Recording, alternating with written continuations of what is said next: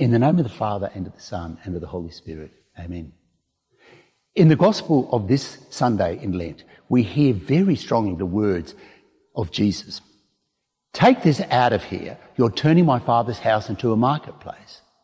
Then, following, we hear the beautiful line, zeal for God's house. This time of Lent is exactly about this eagerness, this zeal for God's house. And where is God's house? It's within you and me. Our bodies are His temple. Our minds and our souls are connected to that temple. They're all one.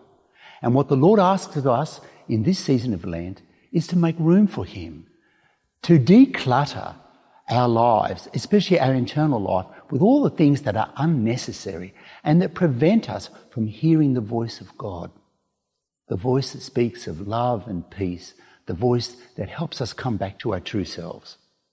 There are really only two things we need to do in Lent, and that is prayer and love.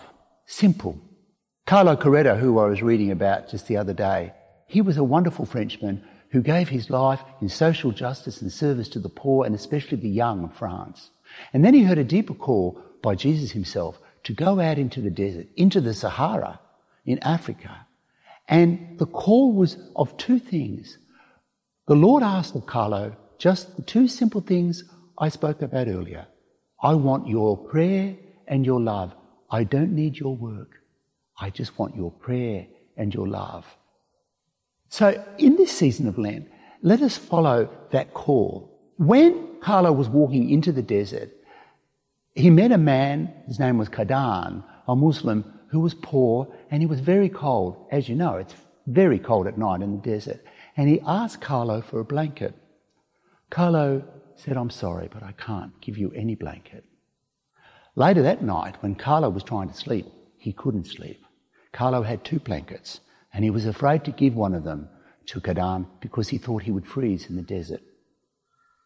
And the Lord spoke very clearly to him during the night.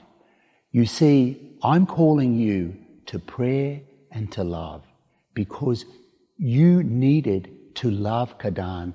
You needed to give him what he desired, which was the warmth of a blanket.